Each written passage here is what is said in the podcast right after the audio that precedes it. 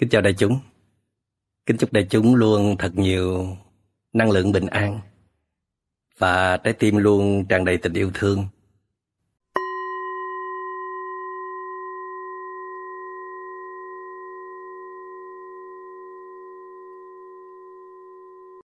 Kính thưa Hòa Thượng Viện Chủ của Chùa Hằng Pháp, kính thưa quý thầy trong Chùa Hằng Pháp, kính thưa quý vị Phật tử và các bạn sinh viên thân mến, hôm nay sư rất là vui, rất là hạnh phúc để được ngồi tâm tình cùng với các bạn. Như sư có chia sẻ ở các hội trường khác, đó là công việc của sư là chữa trị về tâm lý, dạy về thiền và cả hướng dẫn kỹ năng sống cho các bạn trẻ hơn 15 năm qua sư làm công việc tư vấn tâm lý cho các bạn trẻ từ Mỹ về Việt Nam. Sư được ngồi với không biết bao nhiêu là các bạn trẻ vấp ngã trong cuộc đời và dẫn đến những thương tổn về tâm lý. Và khi trở về nước thì sư cũng đã cố gắng tạo ra những môi trường, những trung tâm để đón các bạn đến ở cùng với sư và những anh chị khác để giúp đỡ các bạn được uh, vượt qua những khó khăn những bất ổn trong tâm lý những tổn thương trong tâm lý và trao cho các bạn một số hành trang kỹ năng để đi vào đời.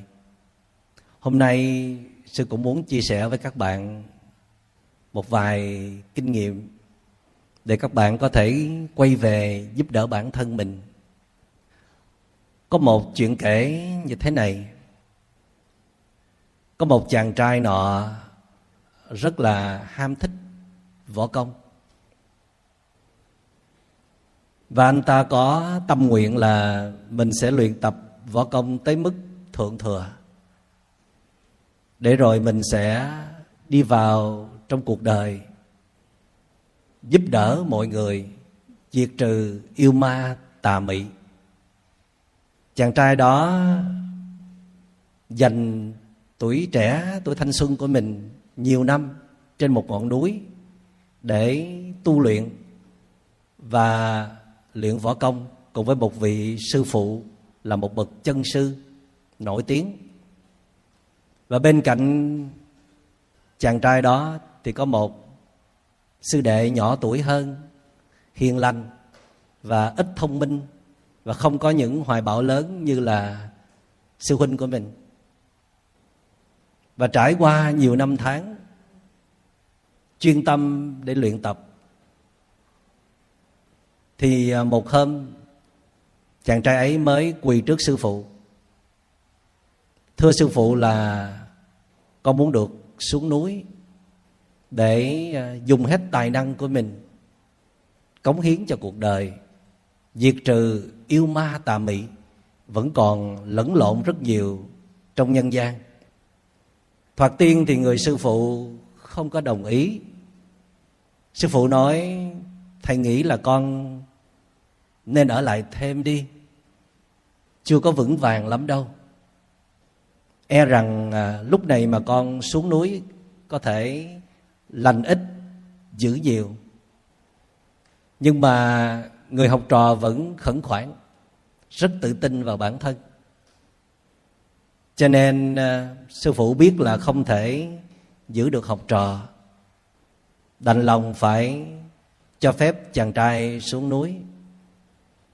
Trước khi đi, vị sư phụ đó với tất cả lòng từ ái đã trao tặng cho học trò thương yêu của mình hai bảo bối. Một gọi là trảm yêu kiếm tức là cây kiếm để trảm yêu, tức là chém, giết được yêu tinh. Vì kiếm thường thì không thể giết được đâu. Bảo bối thứ hai gọi là mê ngộ cảnh, tức là kính chiếu yêu. Nhìn vào chiếc kính này, có thể nhìn ra được chân tướng của mỗi đối tượng, thấy rõ tà và chính. Người học trò xúc động lắm, hạnh phúc lắm. Nhưng mà rồi cũng từ biệt thầy và sư đệ để xuống núi, thực hiện hoài bão lý tưởng của mình. Và quả thật, khi chàng bước xuống dân gian, chàng nhanh chóng được gọi là một chàng dũng sĩ. Vì chàng thật sự là có tài năng, có võ công cao cường đặc biệt là có một tấm lòng rất là lớn, muốn được giúp đời, giúp người. Cho nên là chàng đã xông pha vào những nơi nào mà nghi rằng ở đó có yêu ma tà mị. Và trải qua nhiều năm tháng, chàng dũng sĩ đó lập được không biết bao nhiêu là chiến công. Có lúc chàng đưa mê ngộ cảnh lên, thì nhận ra hai cô gái xinh đẹp, mỹ miều kia, cốt là hai con rắn tu luyện lâu năm đã thành tinh. Có lúc chàng đưa mê ngộ cảnh lên, nhận thấy một tên quan phụ mẫu có vẻ như thương dân đó, nhưng mà sâu bên trong thì có rất là nhiều mưu mô thâm độc, và chàng đã dùng trảm yêu kiếm để diệt trừ hết loài yêu ma tà mị đó chẳng bao lâu, chàng nổi tiếng, lừng danh khắp trong thiên hạ. Đi đâu cũng được mọi người kính trọng, ngưỡng mộ. Chàng hạnh phúc lắm. Chàng tự hào lắm. Nhưng đến một hôm, chàng bỗng thấy mình kiệt sức. Cảm thấy không còn hấp dẫn bởi công việc này nữa. Chàng thấy có thứ gì đó bất ổn trong con người của mình cảm thấy mình à, mỗi ngày một sân si hơn, nhiều căng thẳng, nhiều mệt mỏi hơn. Để rồi trong một phút giây ngồi yên xuống, nhìn lại chàng biết mình là không thể tiếp tục công việc vốn là cao quý này nữa. Cho nên là chàng nghĩ rằng chắc là mình phải trở về với miền sơn cước trở về gặp thầy, gặp sư đệ. Nơi mà ở đó môi trường rất là an lành, không có yêu ma tà mị, không có tranh chấp hơn thua, không phải căng thẳng mệt mỏi. Ở nơi đó mình được tắm suối, mình được chơi cờ, mình được luyện võ, mình được sư phụ giảng dạy đạo lý. Chàng bỗng thèm được những trạng thái như là các bạn đang có bây giờ, được ngồi thật yên, được không nghĩ ngợi gì cả. Thế là chàng quyết định trở về thăm quê xưa chốn cũ. Chàng dũng sĩ trở về thăm miền sơn cước trong một đêm trăng mùa thu rất đẹp. Và sau nhiều năm tháng trở về miền núi non năm xưa, chàng bỗng thấy xa lạ vô cùng dường như cảnh vật đã thay đổi rất nhiều. Nhưng mà chàng cũng nhận ra là dường như bên trong mình cũng đã thay đổi rất nhiều. Thế rồi chàng nhanh bước chân để tiến vào am cốc của sư phụ. Nhưng mà kỳ lạ là phía trước am cốc của sư phụ á, có dăng một đôi cánh cửa tùng mà chàng cố gắng đẩy cửa nhiều lần vẫn không đi vào được. Cuối cùng chàng quyết định dùng thuật khinh công để bay qua. Nhưng chẳng hiểu sao chàng cũng không bay qua được. Rất là ngạc nhiên, rất là hoang mang. Nhưng mà chàng nghĩ chàng sẽ có câu trả lời khi mà đầu canh tư. Người sư đệ sẽ đi xuống suối lấy nước, đi ngang qua ngõ này. Và quả thật là khi chàng nằm chờ người sư đệ trên một cái tảng đá như là một chiếc phản. Chàng nhớ lại rất nhiều kỷ niệm êm đềm với cái nơi thân thương này, thì người sư đệ mang tịnh bình, từng bước chân nhẹ nhàng đi xuống suối lấy nước để nấu trà cho sư phụ. Và khi vừa đến cánh cửa tùng, người sư đệ chỉ đưa một ngón tay khều nhẹ và đôi cánh cửa tùng mở ra một cách dễ dàng, khiến cho chàng dũng sĩ vô cùng kinh ngạc. Và chàng lao đến hỏi ngay sư đệ mình, tại sao lại có đôi cánh cửa tùng này? Và tại sao sư huynh đã dùng hết năng lực phi thường của mình để bay vào mà vẫn không qua được, trong khi sư đệ chỉ khều nhẹ thôi? Thì người sư đệ mới giải thích rằng là sư phụ đang bế quan luyện công cho nên mới lập ra đôi cánh cửa tùng này để ngăn trừ yêu ma tà mị, vì trên cửa này có dán một cái lá bùa. Thì người sư huynh có vẻ giận dỗi. Sư huynh nói, anh đâu có phải là yêu ma tà mị đâu. Thì người sư đệ nói, em không biết. Một lát nữa có gì thì anh lên hỏi thầy đi. Và thôi bây giờ sẵn tiện em xuống suối lấy nước, mời anh theo cùng.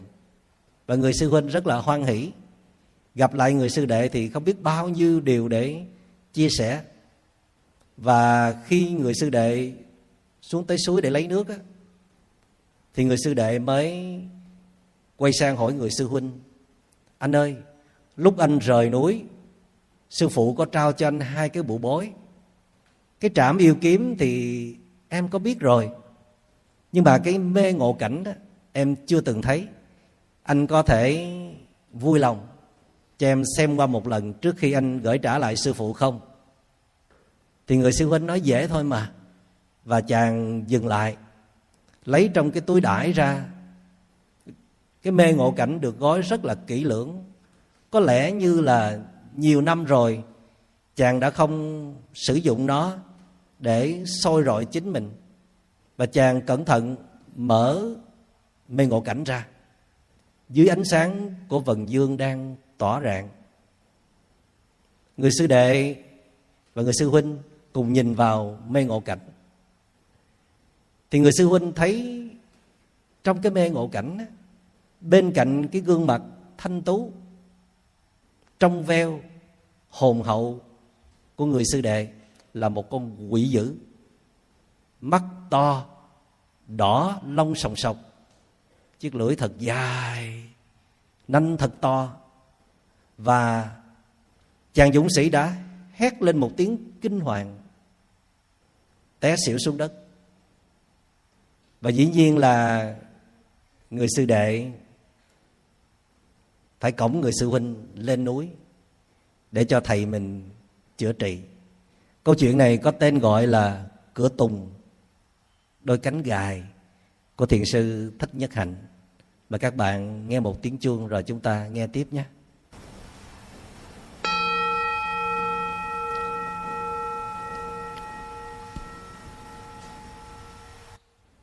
Câu chuyện này nói lên điều gì?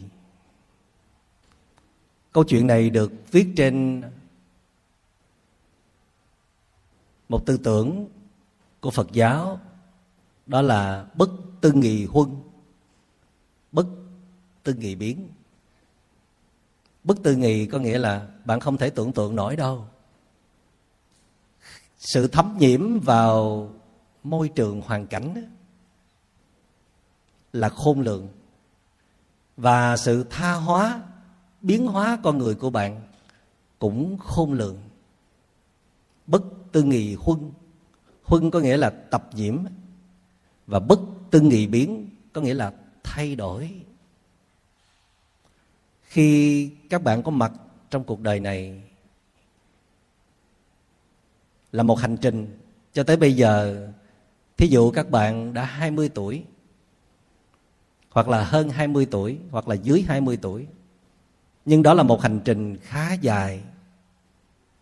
Và chúng ta lại tiếp tục những hành trình sắp tới.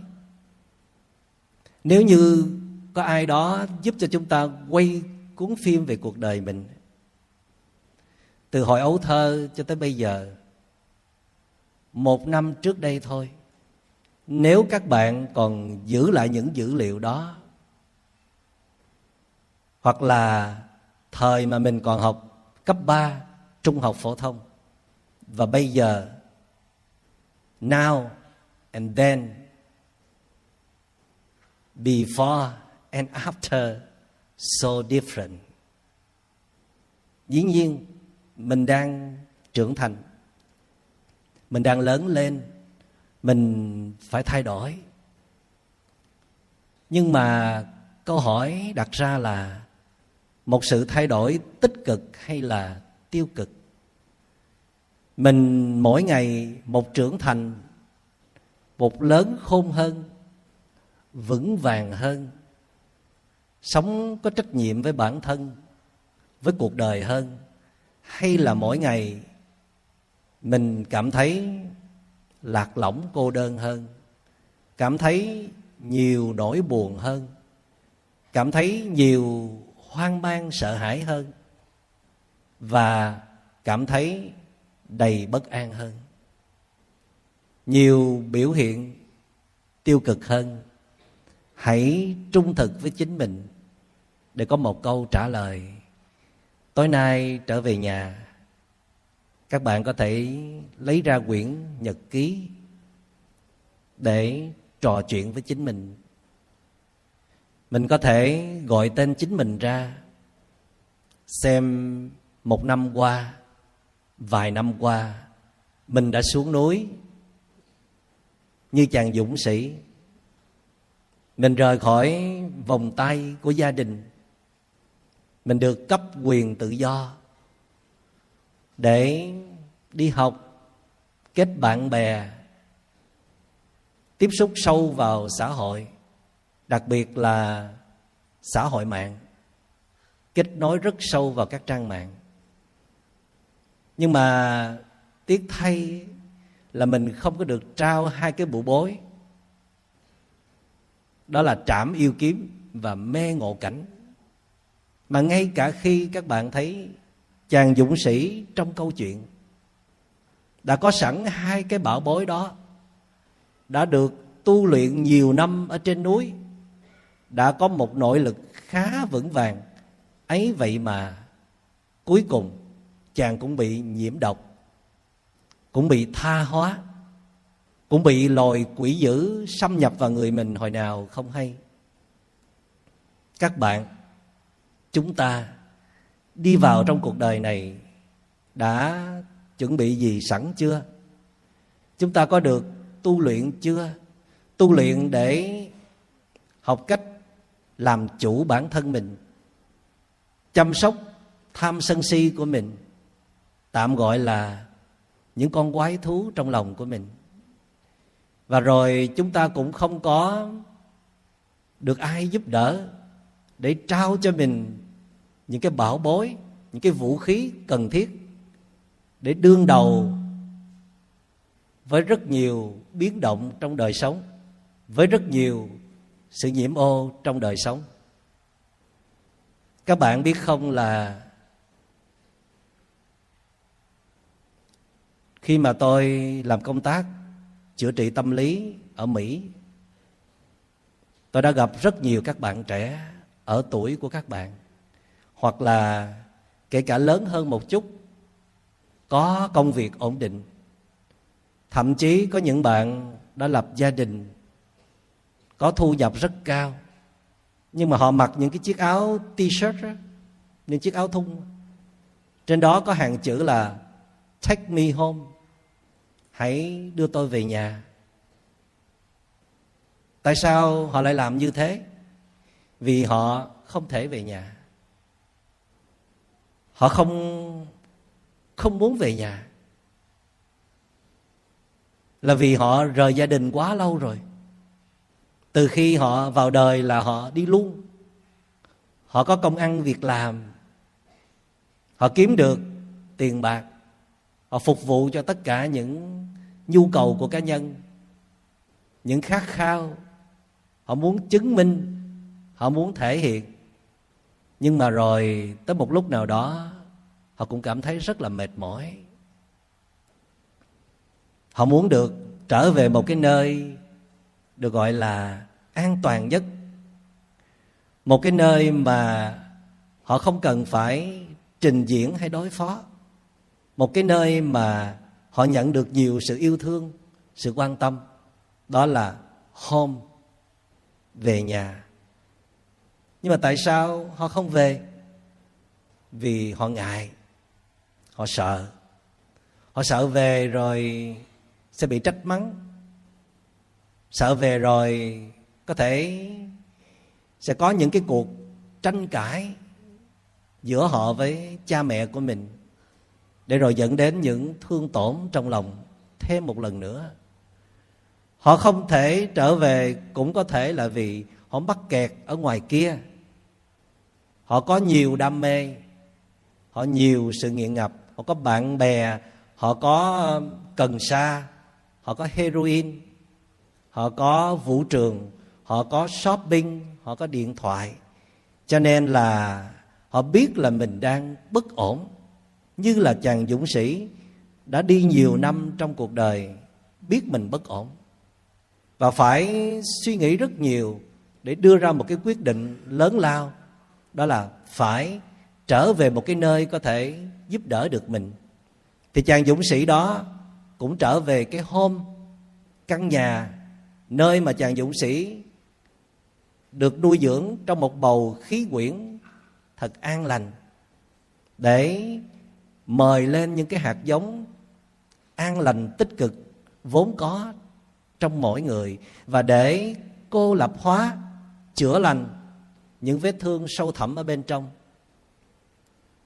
Các bạn có thể không có may mắn như là chàng dũng sĩ vì mình cũng có home cũng có căn nhà, nhưng mà đôi khi không phải là home sweet home. Căn nhà mình đôi khi không có đủ ấm áp. Căn nhà mình, gia đình mình, bên trong có thể còn nhiều câu chuyện buồn, còn nhiều sự xáo trộn. Và giữa mình với cha mẹ mình đôi khi có nhiều khoảng cách, có nhiều sự tổn thương với nhau mà chưa thể kết nối được. Cho nên tuy là chúng ta có nhu cầu được về nhà, nhưng mà chúng ta chưa đủ can đảm để về nhà, hoặc là không đủ niềm tin để về nhà. Thì khi tôi gặp các bạn trẻ ấy tôi rất là thương. Vì à, tôi biết rằng các bạn cần sự giúp đỡ thế là chúng tôi đã mời các bạn ấy đến trung tâm tu tập của chúng tôi. Để chúng tôi giúp cho các bạn ấy cũng được về nhà. Nhưng mà về với chính mình, mà chúng tôi gọi đó là true home, căn nhà đích thực. Nếu như bạn không thể về lại với căn nhà của mình một cách trọn vẹn nơi đó có cha mẹ, những người thân yêu. Thì bạn vẫn còn một nơi nữa để đi về. Mà nơi này bạn có thể về bất cứ lúc nào cũng được. Đó là tru home căn nhà đích thực của bạn. Đó là chính bạn. Buổi sáng hôm nay, chúng ta đã có cơ hội được ngồi yên xuống với nhau. Và tôi biết rằng có những bạn ngồi rất là tốt ngồi rất là yên, cảm nhận được hơi thở, cảm nhận được cơ thể, tâm không phải suy nghĩ. Và an trú thật sự vững chãi trong giây phút hiện tại. Nhưng mà tôi biết cũng có nhiều bạn rất là khó khăn để có thể nhắm mắt lại, để có thể kết nối với hơi thở, kết nối với chính mình. Là vì các bạn còn nhiều sự bất ổn bên trong lắm. Mà các bạn biết không? Bất ổn ở bên trong á, là một phần tự nhiên của con người. Khi các bạn ngồi thiền các bạn sẽ được hướng dẫn rằng bạn ơi bạn cứ ngồi yên đó. Một lát nữa vọng tưởng nó sẽ đến đó. Bạn hãy mỉm cười chào nó rồi say goodbye với nó nhưng mà bạn đừng tin rằng là bạn không có vọng tưởng nha. Vọng tưởng nó phải đến. Những suy nghĩ miên man nó phải đến vì nó là một phần của chúng ta. Chúng ta không thể không có nó. Cách tốt nhất á, bạn phải học cách accept chấp nhận. Hãy để cho nó xuất hiện. Lúc nào nó không xuất hiện á thì bạn hãy ghi nhận là nó không xuất hiện. Tôi biết tôi đang không suy nghĩ. Và lúc nào nó xuất hiện á, thì bạn hãy ghi nhận rằng tôi biết tôi đang suy nghĩ và tôi quan sát sự suy nghĩ ấy. Và một cặp từ trong thiền tập mà các bạn sẽ được trao truyền khi các bạn đến thiền viện, đến trung tâm thiền, đó là observe and accept, tức là quan sát và chấp nhận. Điều này thật là hay. Khi các bạn ngồi yên đó, hơi thở nó hỗn hển hay là nó mịn màng không quan trọng.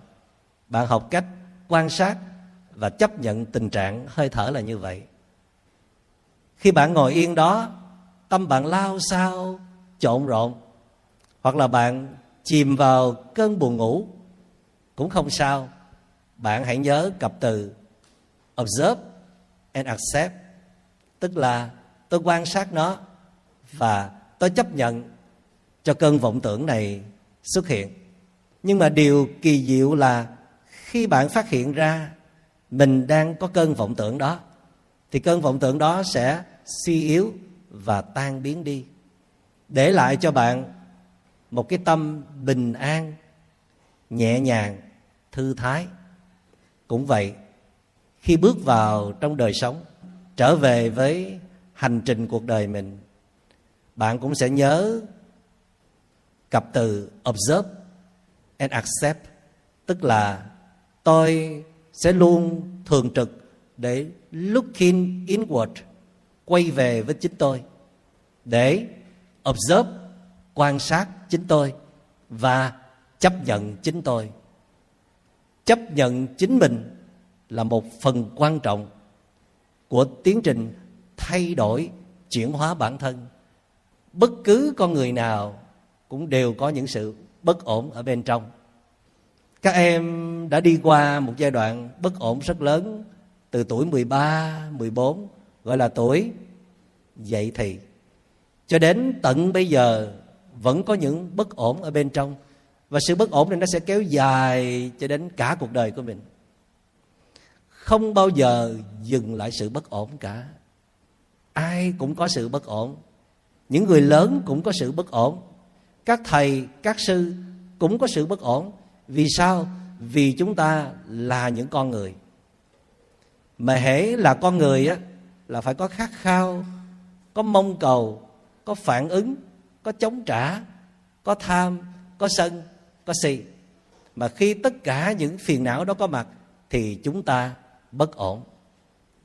Chỉ có điều là càng trưởng thành, càng lớn lên, các em sẽ học cách để chăm sóc sự bất ổn của mình. Các em sẽ quản chế được sự bất ổn của mình. Các em sẽ tìm cách để hóa giải, để chuyển hóa sự bất ổn của mình. Để rồi các em phải chăm sóc sự bất ổn của mình, như là chăm sóc một con cún vậy đó đến khi nào con cuốn đó nó nghe lời các em là các em đã không còn sự bất ổn. Mỗi ngày trôi qua, các em thấy ổn và bất ổn nó đến đi liên tục phải không? Có lúc mình up, có lúc mình down, có lúc mình tràn đầy năng lượng, có lúc mình tuột hết năng lượng, có lúc mình muốn làm rất là nhiều việc, có lúc mình chẳng muốn làm gì cả có lúc mình rất là yêu đời, yêu người, thiết tha. Có lúc mình chán hết tất cả mọi người, không muốn tiếp xúc với ai hết. Đó gọi là sự bất ổn trong tâm lý. Và như đã nói, bất ổn là một phần tự nhiên của con người. Tuy nhiên, nếu mà bất ổn diễn ra thường trực quá, bất ổn diễn ra gây gắt quá, bất ổn đến mức á các em lẩn tránh hết mọi người, không muốn gặp ai cả. Nó kéo dài một thời gian. Bất ổn đến mức là các em tuột hết năng lượng suốt vài tuần lễ, vài tháng trời, không muốn học hành, không muốn làm việc gì cả. Bất ổn đến mức các em cảm thấy mình như là trở thành một con người khác, đầy nơm nớp lo sợ. Lo sợ tiếp xúc với đám đông, tiếp xúc với người lạ. Lo sợ mình không thể hoàn thành công việc lo sợ rất là nhiều thứ mà từ trước giờ các em chưa bao giờ lo sợ. Bất ổn đến mức các em muốn kết thúc cuộc đời của mình, thì đó không còn là một sự bất ổn tự nhiên nữa. Đó là một sự bất ổn đầy bất ổn.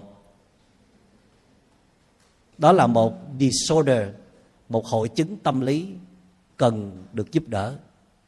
Vì nếu không á cái sự bất ổn này nó sẽ bao trùm hết con người các em. Nó sẽ chiếm cứ hết con người của các em, để rồi các em nhìn đâu cũng thấy bất ổn. Khi bên trong các em bất ổn, thì các em nhìn đâu cũng thấy bất ổn cả. Đúng như đức phật đã nói, vạn pháp duy tâm tạo. Các nhà khoa học thì nói, thế giới mà chúng ta đang nhìn, nó sẽ hiện lên đúng với trình độ chúng ta đang có và tôi diễn giải một cách gần gũi hơn.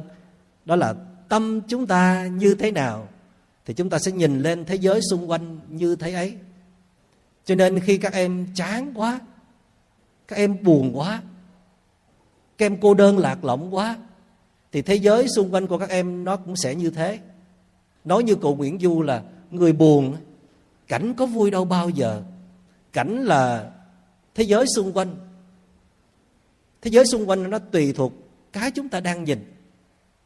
Khi mà các em cảm thấy hạnh phúc, thì thế giới xung quanh này thật là dễ thương.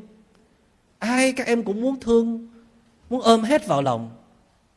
Nhưng mà khi các em đau khổ, các em có sự bất ổn, thì ai cũng là đáng nghi ngờ, ai cũng là xấu xa. Và thế giới này đáng phải bỏ đi. Thì theo đức phật á, các em không thể thay đổi thế giới được đâu các em không thể thay đổi môi trường được đâu. Các em nhiều lắm là có thể đóng góp một chút xíu vào sự thay đổi của người khác thôi. Mà các em có thể làm được một điều. Chúng ta có thể làm được một điều, đó là thay đổi chính mình. Tại sao mình phải thay đổi chính mình mà người kia không thay đổi chính họ? Dĩ nhiên, nếu người kia thay đổi nữa thì tốt quá. Nhưng mà cuộc đời mà các em không phải lúc nào mình cũng đủ sức để làm cho ai đó thay đổi, mà mình thật sự có đủ sức để thay đổi chính mình. Chỉ cần làm cho mình bình an một chút, bớt đau đớn một chút, chỉ cần các em lùi lại để quan sát những cơn đau của mình, những nỗi cô đơn tuyệt vọng của mình, những nỗi khổ niềm đau của mình, nó giống như là một con chó dữ vậy các em ở trong ngành trị liệu tâm lý, chúng tôi gọi trầm cảm, depression là một con chó đen. You had a black dog. Bạn có một con chó đen. Và con chó đó tên gọi là trầm cảm. Và nó được biểu lộ qua ba trạng thái chính. Một là buồn chán. Hai là sợ hãi. Ba là tuyệt vọng nếu các em có những hội chứng này, thì mau mau gặp các chuyên gia chữa lành tâm lý, những người như sư để được giúp đỡ. Nhưng mà các em phải recognize, nhận diện rằng, nhận diện rằng tôi đang bất ổn. Tôi đang không thể kiểm soát bản thân mình. Tôi có những lúc điên tiết, muốn đấm vào mặt người khác muốn đập vỡ căn phòng này, muốn sách gói đi đâu đó, tôi không chịu nổi căn nhà này. Tôi không chịu nổi những người thân yêu của tôi. Tôi không chấp nhận được cả chính mình. Và tôi thấy trong tôi chỉ toàn là năng lượng tiêu cực, toàn là thói hư tật xấu.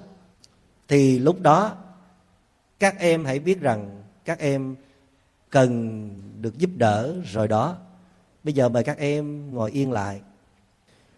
Nghe một tiếng chuông.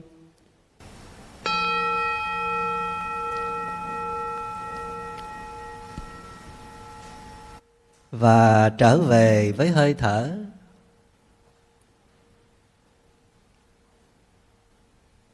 Tôi đang kết nối với chính tôi,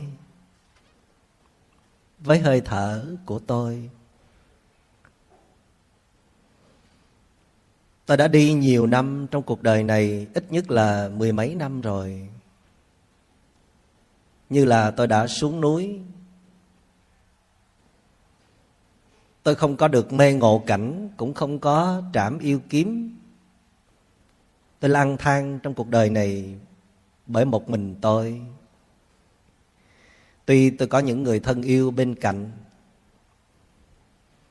họ yêu thương tôi nhiều lắm nhưng mà họ cũng vô tình làm tổn thương tôi nhiều lắm. Tôi chưa từng được chữa lành. Rồi tôi đi vào trong cuộc đời này. Tôi tiếp xúc với bạn bè, môi trường xung quanh. Vốn có quá nhiều sự biến động, đầy nhiễm ô rồi tôi lại sinh ra trong một thời đại mà công nghệ lên ngôi. Để rồi mỗi ngày tôi đi vào trong các trang mạng. Tôi kết nối, connect với chiếc điện thoại bé xíu của tôi hàng giờ. Để rồi tôi cuốn chìm ở trong đó. Tôi mân mê trong thế giới ảo đó mà tôi disconnect với thế giới hiện thực. Tôi dần rời xa gia đình, những người thân yêu. Rời xa cây cối quanh vườn nhà, các vật dụng trong căn nhà của tôi. Tôi không biết nó đang diễn ra như thế nào. Và kể cả những bạn bè thân, tôi cũng không đủ kiên nhẫn để ngồi hàng giờ để ngồi lắng nghe những câu chuyện của họ. Vì sao? Vì lúc nào tôi cũng bận. Bận làm gì? Bận lên mạng. Bận đi vào thế giới ảo, lục tung mọi thông tin. Có khi là quan trọng, có khi là không quan trọng gì cả. Và mỗi chuyến đi như vậy mỗi một cú lít chuột touching vào màn hình. Và tôi đã đi sâu vào thế giới đó. Tôi thấm đẫm không biết bao nhiêu là năng lượng tiêu cực từ các trang mạng, từ các video clip, youtube, facebook, twitter và hàng loạt những cái app khác mà tôi không đi ra được có những lúc tôi biết là tôi phải dừng lại để trở về với sự sống, để học hành, để làm việc, để tương tác. Nhưng mà tôi đã không đi ra được. Tôi là nạn nhân của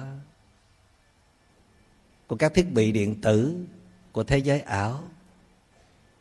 Tôi là nạn nhân của môi trường tôi đang sống, của một xã hội trong một giai đoạn có quá nhiều sự biến động. Và tôi cũng là nạn nhân của chính mình. Còn rất nhiều cố tật chưa thay đổi. Còn rất nhiều vết thương lòng chưa được chữa lành.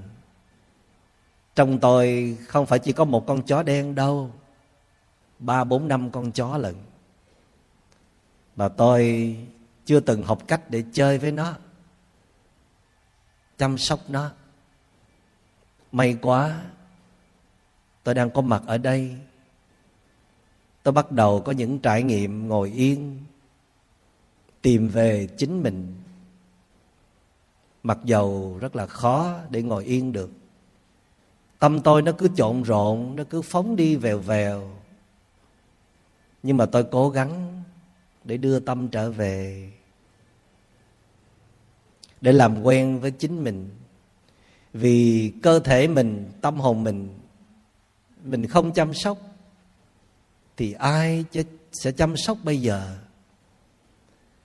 Mình muốn thương yêu ai mà mình có quá nhiều vấn đề như vậy, quá nhiều thương tổn như vậy, thì làm sao mình có thể thương yêu ai mà làm cho họ có hạnh phúc được? Mình phải ổn định. Mình phải vững vàng thì mình mới có sự nghiệp trong tay. Mới đi đến sự thành công rực rỡ. Mới có hạnh phúc đích thực. Mới có thể đem lại hạnh phúc cho người khác. Tôi đang ý thức về việc muốn quay trở về với chính mình đây. Ít nhất là trong giây phút này được ngồi với thầy, với quý thầy, với các bạn. Và sau khóa tu hôm nay, tôi trở về nhà, sẽ viết xuống trang nhật ký rằng tôi muốn trở về. Take me home, hãy đưa tôi về nhà. Tôi xuống núi cũng đã đủ lâu rồi. Tôi đã lao vào cuộc đời này cũng đủ nhiều rồi tôi đã thấm nhiễm vào bao nhiêu chất độc trong cuộc đời này cũng đã sâu dày lắm rồi. Tôi muốn được thanh lọc thân tâm mình. Tôi muốn được làm mới chính mình. Tôi cần có một môi trường để đào luyện và để chữa lành những vết thương trong tâm hồn.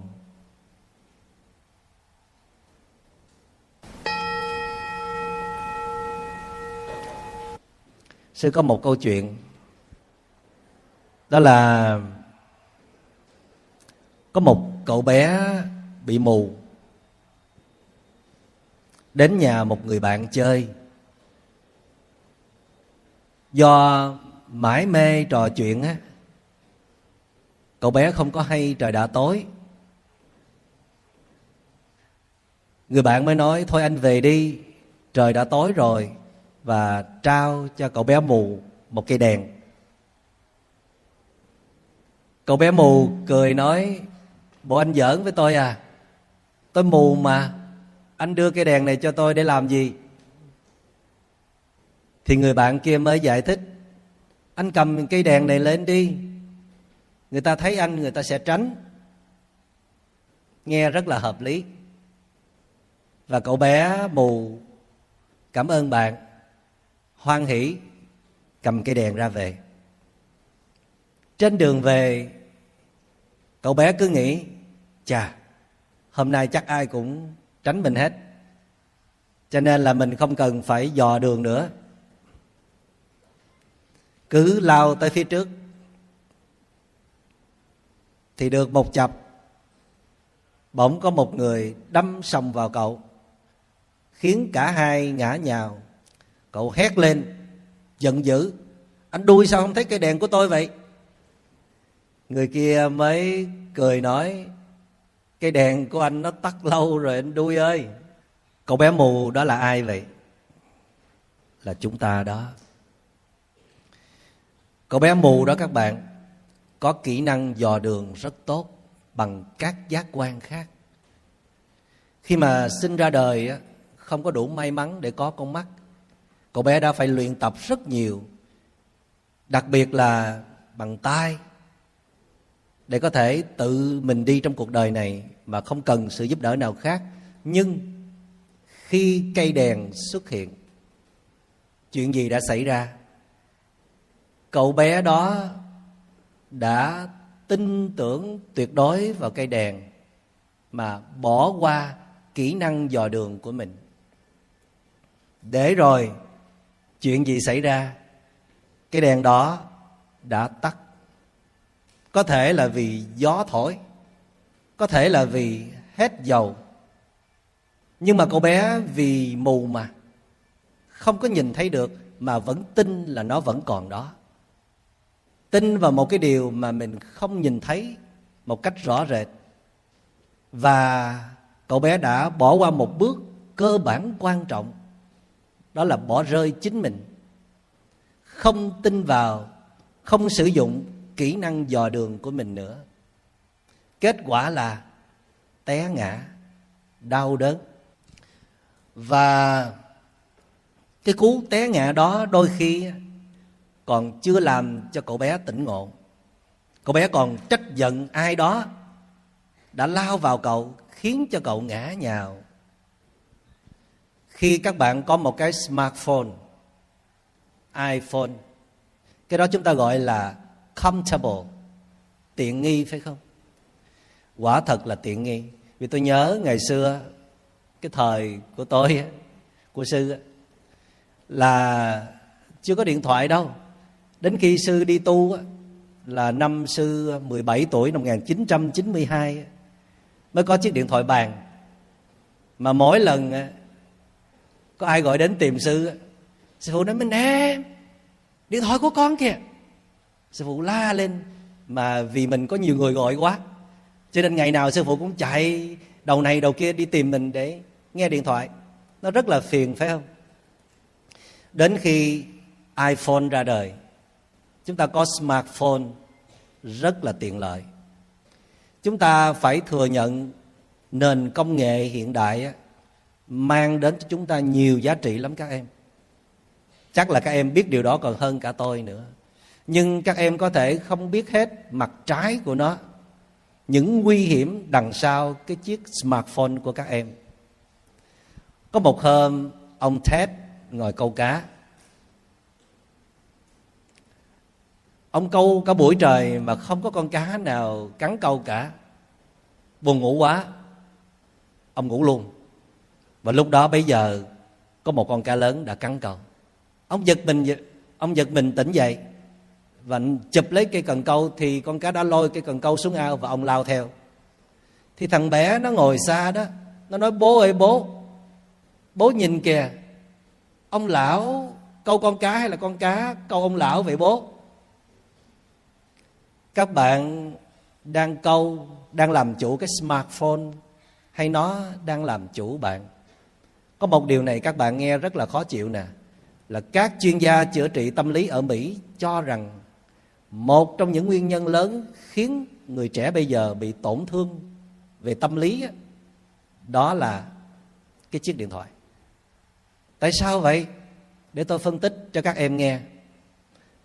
Là vì á nếu các em thống kê á, mỗi một ngày 24 giờ thì có bao nhiêu giờ các em ở trong thế giới thật và bao nhiêu giờ các em ở trong thế giới ảo?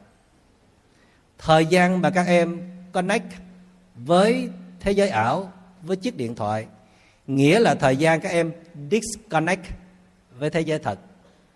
Disconnect thì sao? Nghĩa là các em rời xa khỏi sự sống đang diễn ra. Các em sẽ không biết cái gì đang xảy ra xung quanh mình cả.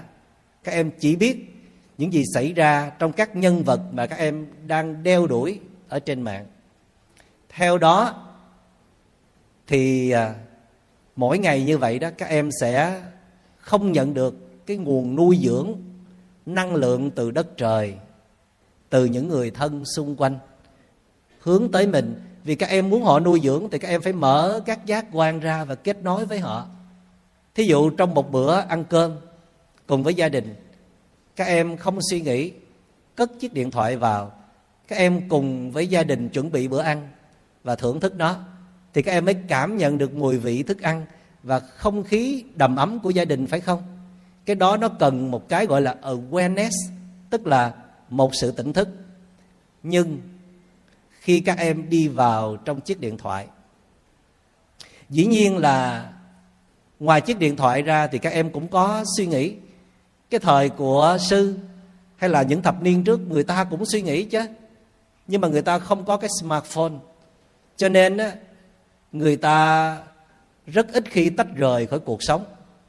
Còn bây giờ các em có rất nhiều cơ hội để tách rời cuộc sống. Mà cái smartphone á nó còn khủng khiếp hơn là cái cái máy tính bàn cái desktop của chúng ta đó. Vì mình muốn dùng cái desktop á thì mình phải đi tới cái cái phòng làm việc phải không? Rồi mình phải turn on rồi mình phải chờ đợi rất là lâu bây giờ smartphone còn hơn cả người yêu nữa. Luôn luôn kè kè bên cạnh mình. Và mỗi khi các bạn chạm vào chiếc điện thoại đó, có nghĩa là các bạn tạm rời xa thế giới thật. Theo đó, các bạn dần dần bị cổ máy hóa. Sử dụng thiết bị điện tử nhiều quá đó, các chuyên gia về về ngành tâm lý cho rằng các em sẽ có nguy cơ là bị khô cằn từ từ giống như cái cây mà nó mọc ở trong chậu á, nó lớn rồi mà vẫn ở trong cái chậu, không được đem ra ngoài. Nó thiếu nước, thiếu phân bón, khô cằn dần đi. Mỗi một giờ các em đi lên trên mạng á, là năng lượng các em nó sẽ suy cạn từ từ. Và khi đi vào trong đó, các em sẽ bị mời lên rất nhiều hạt giống tiêu cực. Trong đó có thèm khát bạo động, sợ hãi, hoảng loạn.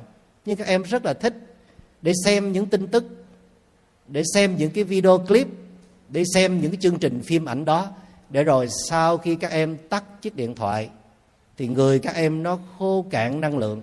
Và các em cảm thấy là có một sự thay đổi không hề nhẹ về tâm lý của mình mà mỗi ngày như thế.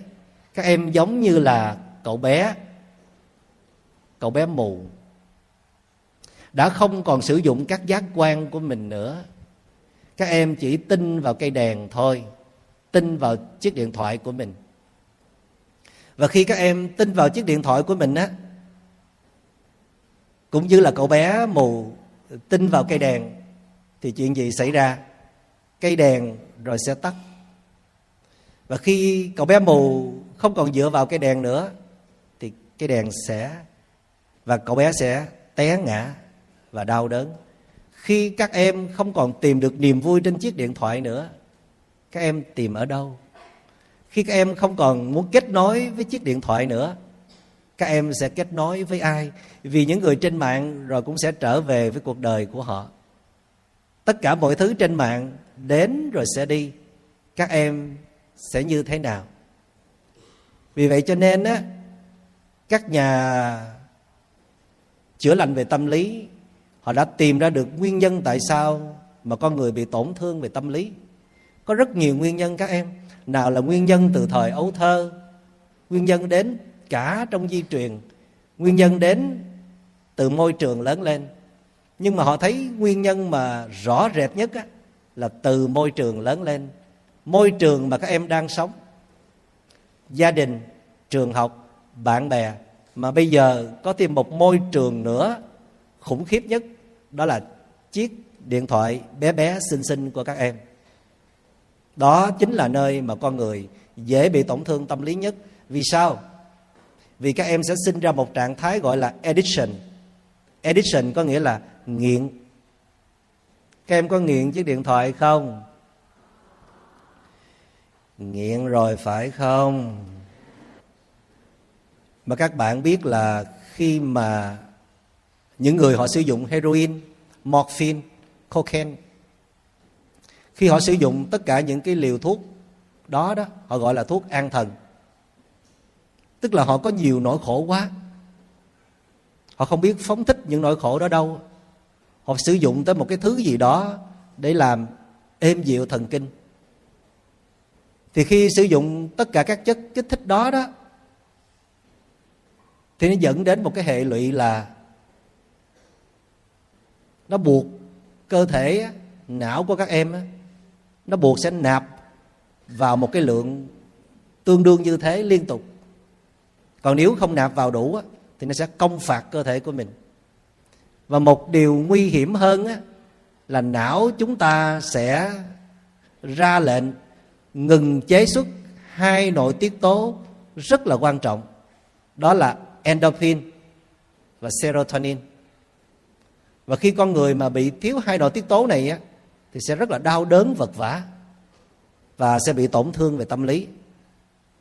Các nhà khoa học nói rằng không chỉ có các chất kích thích như là morphine, heroin, cocaine mới có thể làm cho chúng ta bị nghiện ngập, mà tình dục, công việc, kể cả bây giờ, chiếc điện thoại bé bé xinh xinh đó cũng có thể làm cho chúng ta nghiện ngập khi con người nghiện ngập vào một thứ gì đó thì họ sẽ bỏ rơi chính họ. Dựa dẫm vào một cái thứ gì đó quá lâu và quá sâu á, thì toàn bộ con người của chúng ta sẽ bị hủy diệt. Giống như cậu bé mù đã dựa quá lâu quá sâu vào cái đèn của mình. Cho nên là cậu đã mất niềm tin vào bản thân mất kỹ năng dò đường. Các em nếu mà sử dụng smartphone của mình một cách thiếu kỷ luật, không quản chế được, bị nó làm chủ ngược lại. Mà bên cạnh cái chiếc điện thoại bé bé xinh xinh đó, còn nhiều thứ khác nữa. Môi trường các em đang sống cũng đầy nhiễm độc. Các em, mỗi ngày như vậy, các em đi vào trong cuộc đời này, các em giống như chàng dũng sĩ mà không được trang bị vũ khí. Các em cũng giống như là một chàng dũng sĩ mà chưa bao giờ được luyện võ công bao giờ, thì làm sao các em có thể bảo hộ được thân tâm của mình kia chứ? Các em có đồng ý không? Cho nên bây giờ, một trong những việc làm quan trọng trước khi các em bước vào đời, đó là các em cần quay về để thanh lọc lại thân tâm của mình, làm mới lại con người của mình bây giờ chúng ta lại trải nghiệm một phút giây dừng lại. Lắng nghe cơ thể.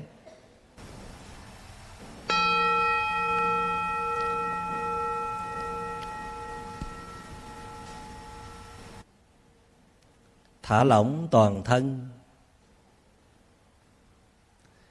Tôi ý thức rằng cơ thể tôi cũng nhiễm độc rất nhiều và tâm hồn tôi cũng thế. Tôi xin được quay về để chăm sóc chính tôi thôi. Tôi biết rằng không ai thương tôi bằng chính tôi cả.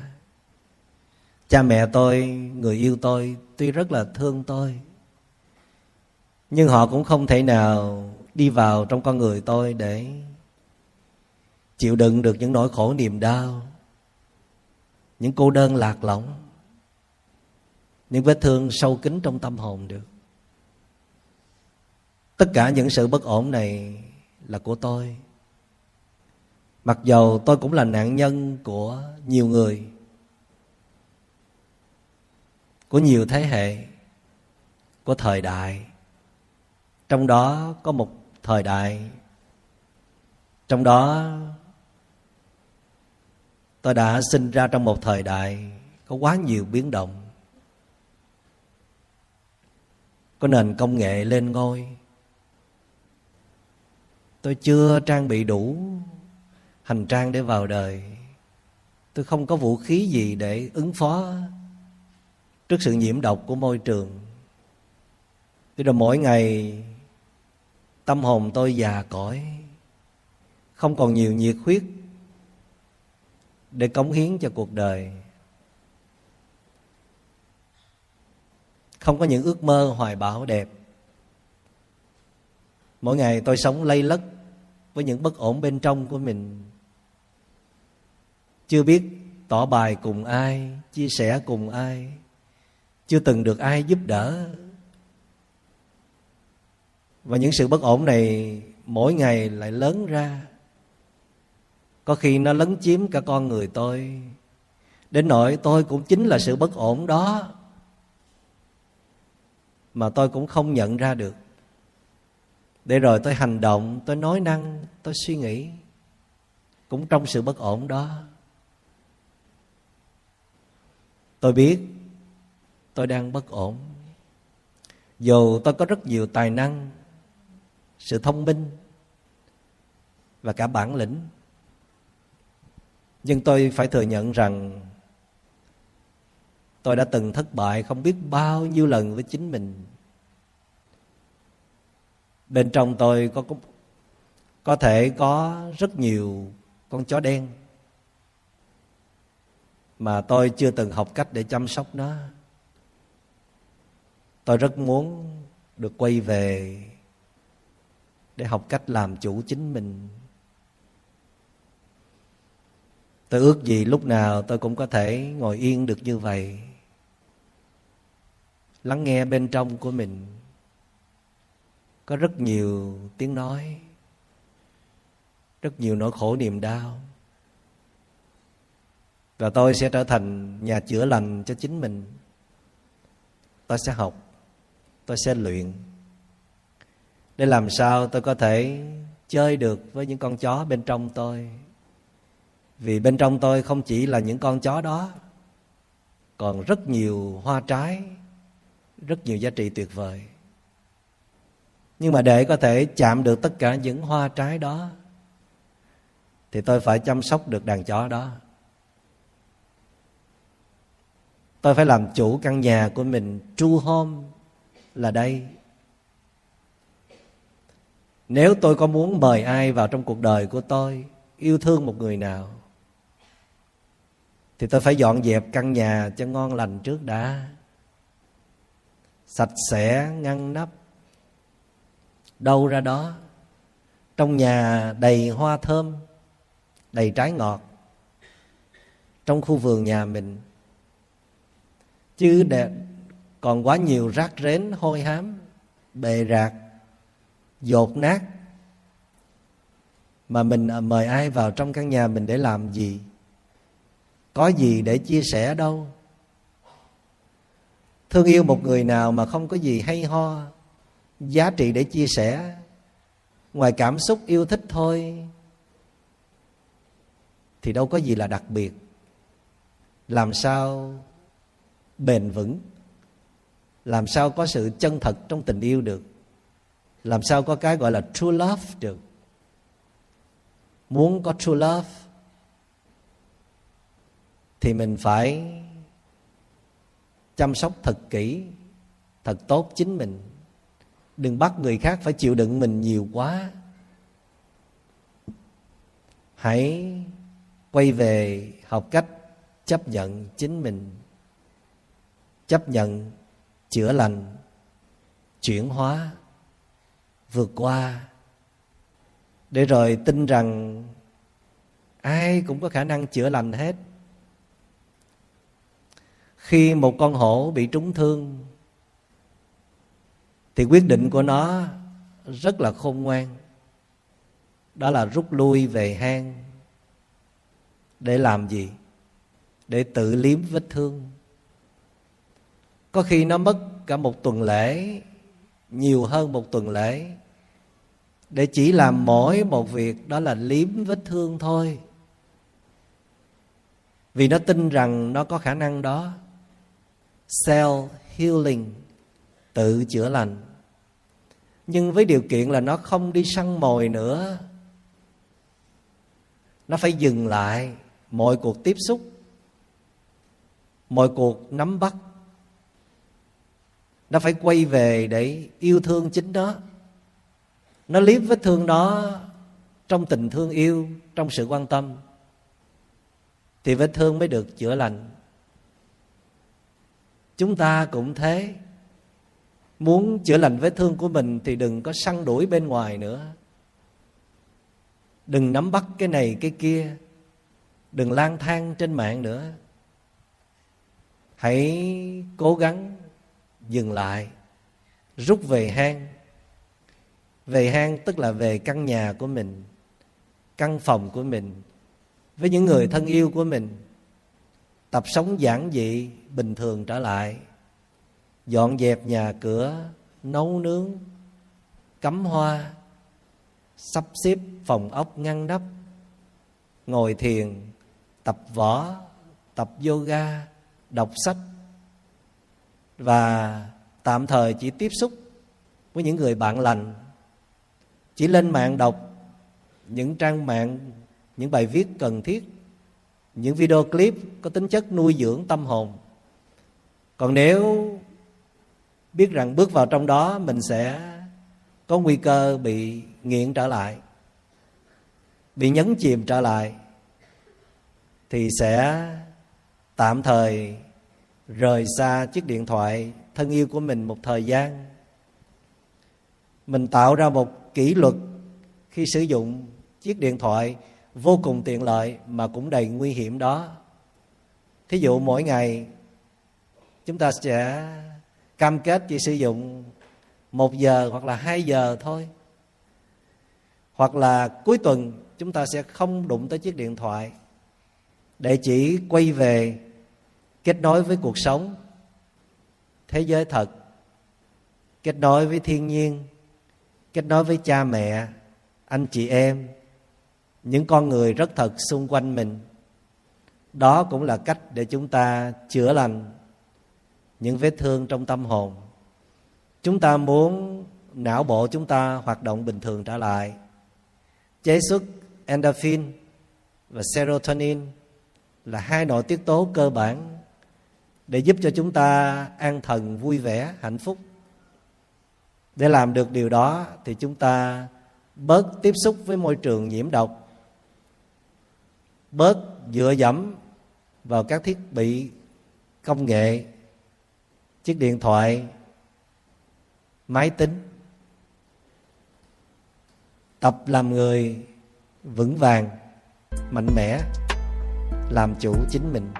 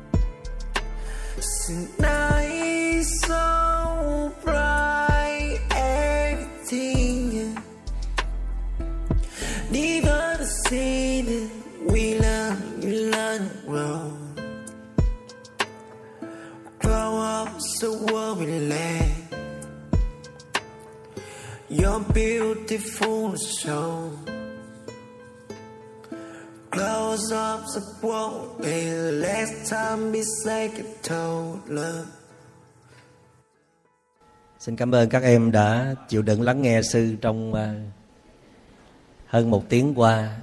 Vì à, đây là những đề tài rất là khó nuốt. Nhưng mà đó là những điều mà các em cần phải quan tâm.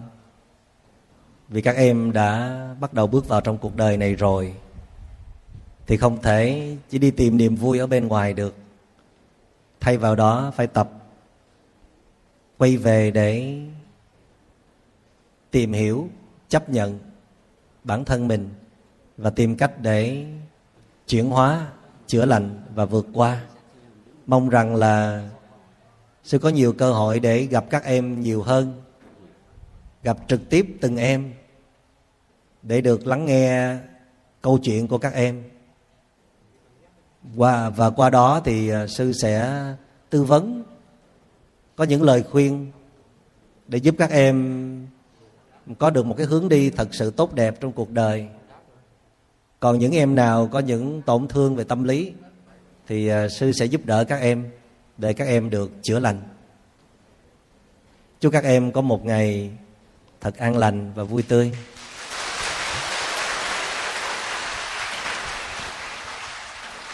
Dạ, kính thưa thầy Minh Niệm, ạ, kính thưa đại chúng ạ. À, dạ, con xin phép được à, hỏi thầy ba câu hỏi ạ.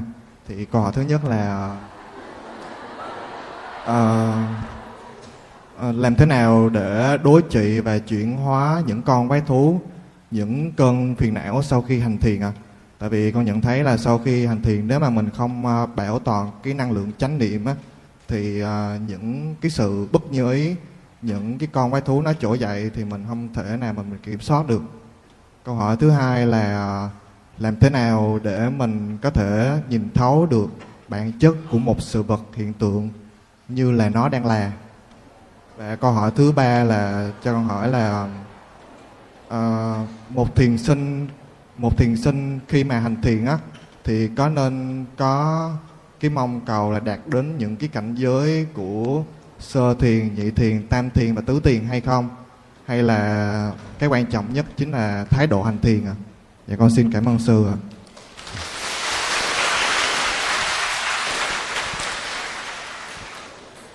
Con là sinh viên à? Dạ vâng, con là sinh viên ạ. sinh viên hỏi anh chị cao siêu vậy con.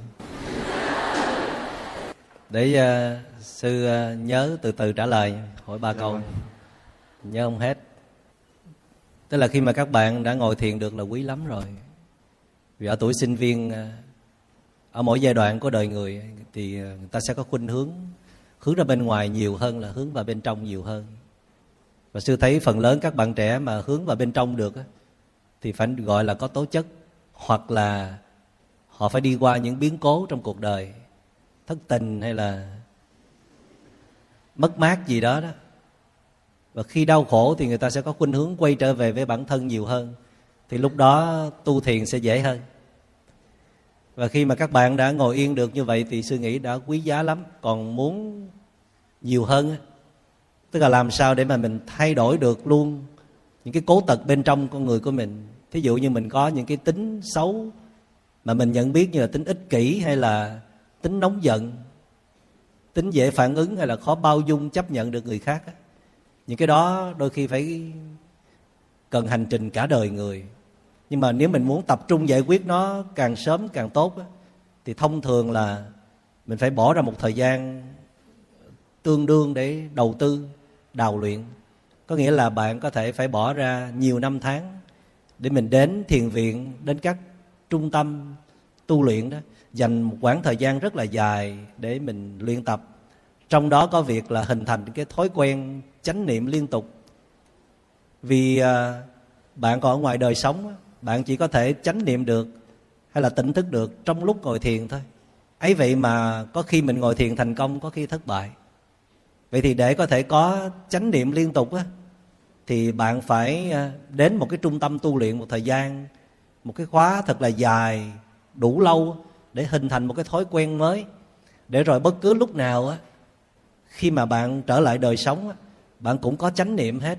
Ngay cả khi, thí dụ như là cơn giận, mình chuẩn bị giận là mình đã kịp thời nhận ra và bắt đầu mình sẽ trở về với cái thói quen hành thiền của mình, là mình dành thời gian ưu tiên để quay vào chăm sóc cơn giận của mình thay vì mình hướng tâm ra bên ngoài.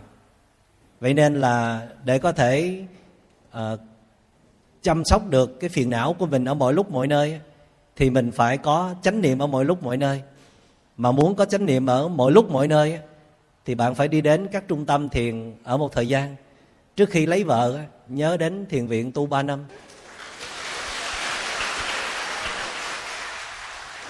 Câu thứ hai là gì? Thầy câu thứ hai là làm thế nào để có thể nhìn thấy được uh, bản chất của một sự vật hiện tượng như là nó đang là? À, câu này nghe khó quá. À, chắc là bạn có nghe thiền hay là nghiên cứu về thiền nhiều mới hỏi câu này. Dạ con có xem pháp thoại của thầy trên youtube à? À vậy là câu này do thầy nói. Các bạn thường á mình nhìn mọi thứ á, có khi đúng có khi sai. Khi mình vui mình nhìn thấy khác. Cũng cái người bạn đó người mình thương á nhưng mà khi mình buồn thì mình sẽ nhìn thấy khác. Cái này nãy mình nói trong bài pháp thoại rồi đúng không? Vậy thì tâm lý mình à, bất ổn á, thì mình nhìn thế giới xung quanh bất ổn. Vậy nên mình đừng có quá tin vào cái mình đang thấy vì có thể ngày mai mình sẽ thấy khác.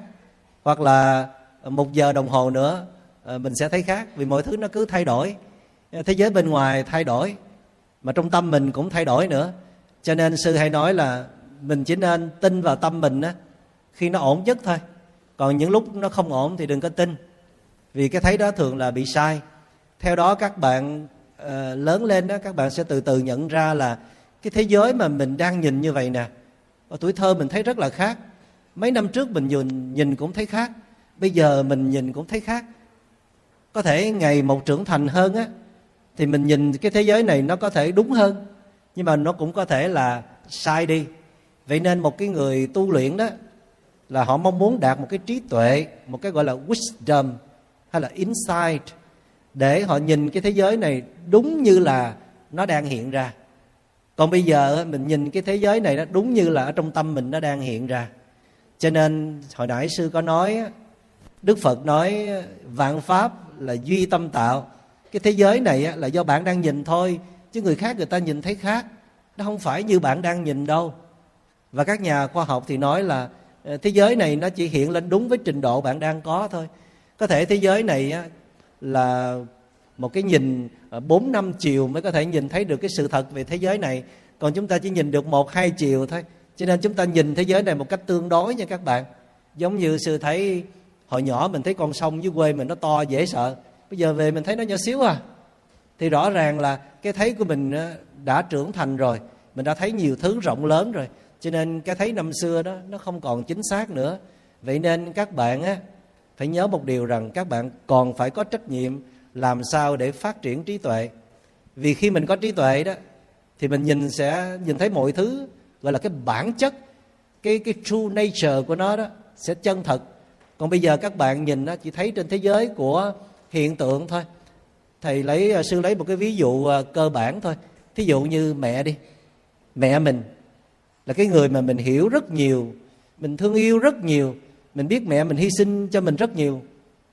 Nhưng mà có một hôm mẹ mình có một câu làm cho mình tự ái, mình tức giận chứ mình ghét mẹ. Mình không muốn nhìn mặt mẹ nữa. Mà tự nhiên mình thấy mẹ rất là xấu xí ở trong mắt của mình.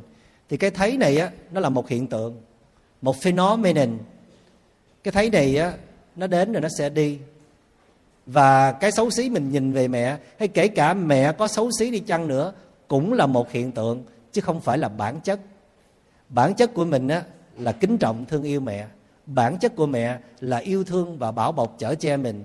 Vậy thì á, trách nhiệm của chúng ta làm sao để được tiếp xúc với cái bản chất của con người của mọi sự vật sự việc trong đời sống này nhiều nhất có thể thì chúng ta đỡ mắc phạm sai lầm và đỡ đau khổ còn khi mà chúng ta mắc kẹt trong thế giới của hiện tượng trong cái nhìn chớp nhoáng trong cái nhìn bằng cảm xúc thì chúng ta chỉ thấy được một phần của sự việc một phần của một đối tượng thì chúng ta sẽ hiểu lầm chúng ta sẽ nhận xét sai lầm và chúng ta sẽ có những hành động sai lầm và thậm chí là sẽ mất đi đối tượng thương yêu đó. Thôi mình có hai câu thôi nhé con dạ, dạ cảm ơn sư, sư dạ. cảm ơn bạn rất là nhiều. Xin à, được dành à, cơ hội cho một bạn khác và bạn nữ này. Dạ lời đầu tiên thì con à, cảm thấy rất là biết ơn khi hôm nay con được ở đây và được nghe thầy dạy và cũng là có cơ hội để con có được đặt câu hỏi này. Thì uh, như hồi nãy câu chuyện của thầy kể là người cái uh, sư huynh đó thì đi theo đam mê của mình đi theo hoài bão của mình theo đam mê và hoài bão của mình để đi xuống núi để giúp đời thì vô tình bị động hoặc là chủ động uh, sẽ bị ảnh hưởng. Thì theo như con nghĩ là tụi con con vẫn còn đang trẻ, thì bản thân con cũng có hoài bão và con nghĩ là mọi người ở đây cũng có đam mê và hoài bão của mình. Liệu là mình có thể bước ra cái comfort zone của mình, kiểu à cái vùng an toàn của mình đó để, tại vì khi mà mình chọn bước ra rồi, thì chắc chắn mình sẽ đối diện với những điều giống như là cám dỗ xung quanh. Thì một ngày nào đó, bản chất mình cũng sẽ bị thay đổi một cách bị động. Vậy thì mình liệu là mình có nên đi theo đam mê hoài bão của tuổi trẻ, hay là mình chọn sống an nhàn trong cái vùng an toàn của mình? Dạ thì câu hỏi của con nó như vậy á. Thì con cảm ơn thầy. Cảm ơn câu hỏi của con. Câu trả lời của sư đó là, yếu thì đừng ra gió. Nhưng mà gió nó cũng có cái hay lắm và chúng ta có mặt trong cuộc đời này không phải là đi ở trong vùng an toàn, gọi là comfort zone. Thế giới rất là rộng lớn, có nhiều thứ để chúng ta khám phá. Và điều kỳ diệu hơn nữa là chúng ta có mặt trong cuộc đời này một cách có ý nghĩa và giá trị. Khi và chỉ khi chúng ta làm lợi ích cho ai đó. Cho nên chúng ta buộc phải bước ra khỏi cái gọi là comfort zone, cái vùng an toàn. Nhưng mà muốn bước ra là phải trang bị thật là kỹ. Rồi hãy bước ra. Các bạn thấy chàng dũng sĩ trong câu chuyện đã kể đó, đã trang bị kỹ rồi, ấy vậy mà vẫn còn bị thất bại. Thì các bạn phải chuẩn bị kỹ hơn nữa. Nhưng mà chàng dũng sĩ không phải chỉ ở trong một cái môi trường an toàn để hưởng thụ, mà chàng ở trong đó để tu luyện nha các bạn. Tu luyện rất nhiều, rồi mới bước ra. Thì theo đúng ra đó tất cả chúng ta đều phải bước ra khỏi vùng an toàn hết. Nhưng chúng ta phải chuẩn bị thật kỹ. Chuẩn bị thật kỹ đây là sức khỏe về thể chất lẫn sức khỏe về tâm hồn. Chúng ta không chỉ chuẩn bị về kiến thức, mà chuẩn bị cả hệ miễn dịch của tâm hồn. Chúng ta không chỉ chuẩn bị về tài năng, mà còn chuẩn bị cả đạo đức để bước ra ngoài đời để làm bạn trai, bạn gái, làm cha, làm mẹ, làm sếp, làm lãnh đạo và mỗi người sẽ có một cái vị trí, công việc trong cuộc đời. Nhưng đừng quên rằng phải luôn luôn dùng mê ngộ cảnh để xem coi mình đã bị nhiễm ô chưa mỗi ngày, mỗi giờ. Giá như chàng dũng sĩ có mê ngộ cảnh mà chịu dùng thì đỡ biết mấy, có mà lại không dùng. Chỉ lo cầm gươm chắc cầm gươm oách xà lách hơn là sao đó cầm gươm để diệt trừ yêu ma tà mị nhiều hơn mà quên nhìn lại mình. Vậy nên á, mình cũng sẽ bước ra khỏi vùng an toàn. Nhưng á, mình phải trang bị nội lực, trang bị vũ khí, tức là trang bị nhiều cái hệ miễn dịch của thể chất lẫn tâm hồn mà cũng không quên, luôn luôn sôi rọi lại chính mình. Còn nếu như à, chúng ta bước ra ngoài xã hội mà chúng ta có được những cộng đồng, những đoàn thể của những người tu học của những người tu luyện của những người cùng hệ giá trị của mình lúc nào cũng quay trở về để soi rọi tâm hồn mình để xem có nhiễm độc hay chưa để rồi có những cái giải pháp cụ thể để chữa lành thì chắc chắn là chúng ta sẽ có đủ niềm tin vững chãi để bước đi trong cuộc đời này với tất cả sự đam mê và khám phá cũng như là cống hiến. Dạ con cảm ơn. Rồi, con xin à, cảm ơn sư rất là nhiều. À, thưa sư là con xin phép được đọc một câu hỏi của một bạn ở tầng trên gửi xuống à, xin sư hoan hỷ. Con tên là Đại Dương ở Vũng Tàu 32 tuổi. Xin chào thầy. Con đã đổ vỡ tình cảm sau 7 tháng nhưng vẫn chưa lấy lại được cân bằng trong cuộc sống. Nghe pháp thoại thì ổn không nghe thì tâm lại bất ổn. Phiền não lại ùa về và mất niềm tin vào tình yêu và cuộc sống. Dạ xin sư hãy cho các bạn một lời khuyên ạ. À. xin cảm ơn sư.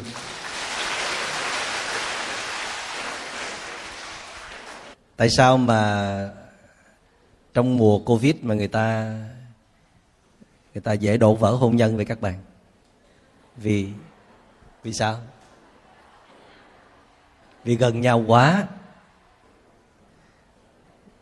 Có nhiều lý do, vì áp lực của những biến động đang xảy ra xung quanh và tâm thức mỗi người cũng đang đầy biến động, phải không? Và khi hai bên mà đầy biến động gặp nhau thì chuyện gì sẽ xảy ra? Thì sẽ bình ổn ha. Mà chưa kể là có những người bị tổn thương sâu nặng từ đại dịch và khi mình ở bên một cái người nào thì cái nguy cơ mình lan lan tỏa, hay là mình sẽ ứa ra những cái chất độc đó rất là cao để mời lên những con quái thú ở bên người kia. Trong một cái liên hệ thương yêu á, mà bên này không có nuôi dưỡng được bên kia, hai bên đến với nhau toàn là chất độc không? Đầy năng lượng hủy diệt thì liên hệ tình cảm đó sớm muộn gì cũng sẽ đổ vỡ. Cho nên sư ờ, có hướng dẫn các bạn trẻ là trong quá trình mình thương yêu ai các bạn phải nhớ một điều rằng là mình phải thương yêu mình trước. Vì ờ, như sư đã nói là khi mình đau bụng á, đâu có ai đau bụng thế mình đâu khi mình lạc lõng cô đơn, cũng không ai có thể đi vào trong tâm hồn của mình, làm cho mình hết cả. Tất cả những người thương yêu có mặt trong cuộc đời này chỉ đóng góp một phần cho hành trình cuộc đời mình thôi. Người đó họ phải thương họ nhất và mình phải thương mình nhất. Khi mà một người biết thương mình á, họ sẽ chăm sóc bản thân rất là tốt. Chăm sóc bản thân đây không phải là chiều chuộng bản thân, mà dọn dẹp, rác rến làm cho cái sự bất ổn của mình nó được thay đổi. Thay vào đó là một con người bình ổn, dễ thương, lúc nào cũng đầy hoa thơm cỏ lạ ở trong khu vườn của mình. Mà người kia họ cũng làm như thế. Mỗi khi bất ổn, họ đi ngồi thiền, họ đi tập thể thao, họ đi về tiếp xúc với thiên nhiên để làm sao họ cân bằng con người họ lại. Để rồi mỗi khi hai bên sáp lại với nhau, ai cũng ổn hết, ổn cộng với ổn thì sẽ sinh ra ổn. Mà ổn cộng với bất ổn thì cũng có thể sinh ra ổn nếu như cái ổn bên này á, nó mạnh hơn cái bất ổn của bên kia. Còn ngược lại, một cái bất ổn mà cộng với một cái ổn mà cái bất ổn nó quá lớn, còn cái ổn nó quá bé xíu á, thì nó sẽ đánh úp luôn cái sự ổn định này. Còn nếu hai bên mà đều bất ổn hết, cộng lại thì thành ra trầm cảm, đổ vỡ, gây tổn thương cho nhau cho nên, thương yêu là một trong những thứ mà người ta dễ đánh mất bản thân nhất. Câu chuyện cậu bé mù cầm cây đèn là một cái ví dụ điển hình nhất cho việc khi mình có một người nữa bước vào trong cuộc đời của mình, là mình lập tức bỏ rơi cuộc đời mình, giao cuộc đời mình cho người khác. Vậy nên á, khi người kia bỏ mình á, ở một cái góc nhìn nào đó thì nó rất là đau khổ, phải không? Nhưng mà ở một cái góc nhìn khác là ăn mừng vì sao vì sao? Vì cái ngày mà người kia rời bỏ mình chính là cái ngày mình quay trở về để nhận lãnh lại cuộc đời của mình được trao trả quyền tự do độc lập trong cuộc đời. Còn yêu thương mà không có nuôi dưỡng nhau được không dắt nhau về con đường tươi sáng á, thì sự yêu thương đó là một sự hủy diệt. Người ta đang nghiện vào trong tình cảm và bị tình cảm hủy diệt rất nhiều. Cho nên khi bị bỏ rơi khi gãy đổ tình cảm thì sẽ rất là đau khổ. Vậy nên một tình cảm mà đau khổ như vậy chứng tỏ là trước đó là một tình cảm không được nuôi dưỡng trong một môi trường an lành. Tình cảm đó không có nhiều giá trị. Một tình cảm có giá trị, đó là mỗi người luôn luôn tự biết chăm sóc chính mình. Và khi đến với nhau, chỉ cho nhau những giá trị tốt đẹp mà thôi, thì lỡ có đau khổ lỡ có chia tay, thì mình cũng sẽ trở về tiếp tục với cuộc đời của mình, tiếp tục chăm sóc khu vườn tâm của mình mà không cần phải đau khổ quá nhiều cho nên cảm ơn tình yêu, cảm ơn sự chia tay, sự phụ bạc của ai đó đã trả tôi trở về với chính tôi, để tôi được trở về chăm sóc khu vườn tâm của tôi, để tôi giành lại chủ quyền cuộc đời của tôi Phúc Tịnh xin kết thúc podcast hôm nay tại đây. Bài pháp thoại mang tính chất tâm lý trị liệu do thầy Minh Niệm và cộng đồng thiền tâm lý trị liệu miền tỉnh thức thực hiện. Nếu thấy bài pháp thoại này là hữu ích, thì nhờ quý vị, anh chị chia sẻ thêm cho bạn bè và người thân của mình. Kênh Podcast Phúc Tịnh xin góp một phần để lan tỏa những bài pháp thoại đầy giá trị này đến với những người đang cần sự giúp đỡ về mặt tâm lý, cũng như những người thực sự ổn, để cùng xây dựng một xã hội bình yên, hạnh phúc hơn. Trân trọng cảm ơn mọi người đã theo dõi.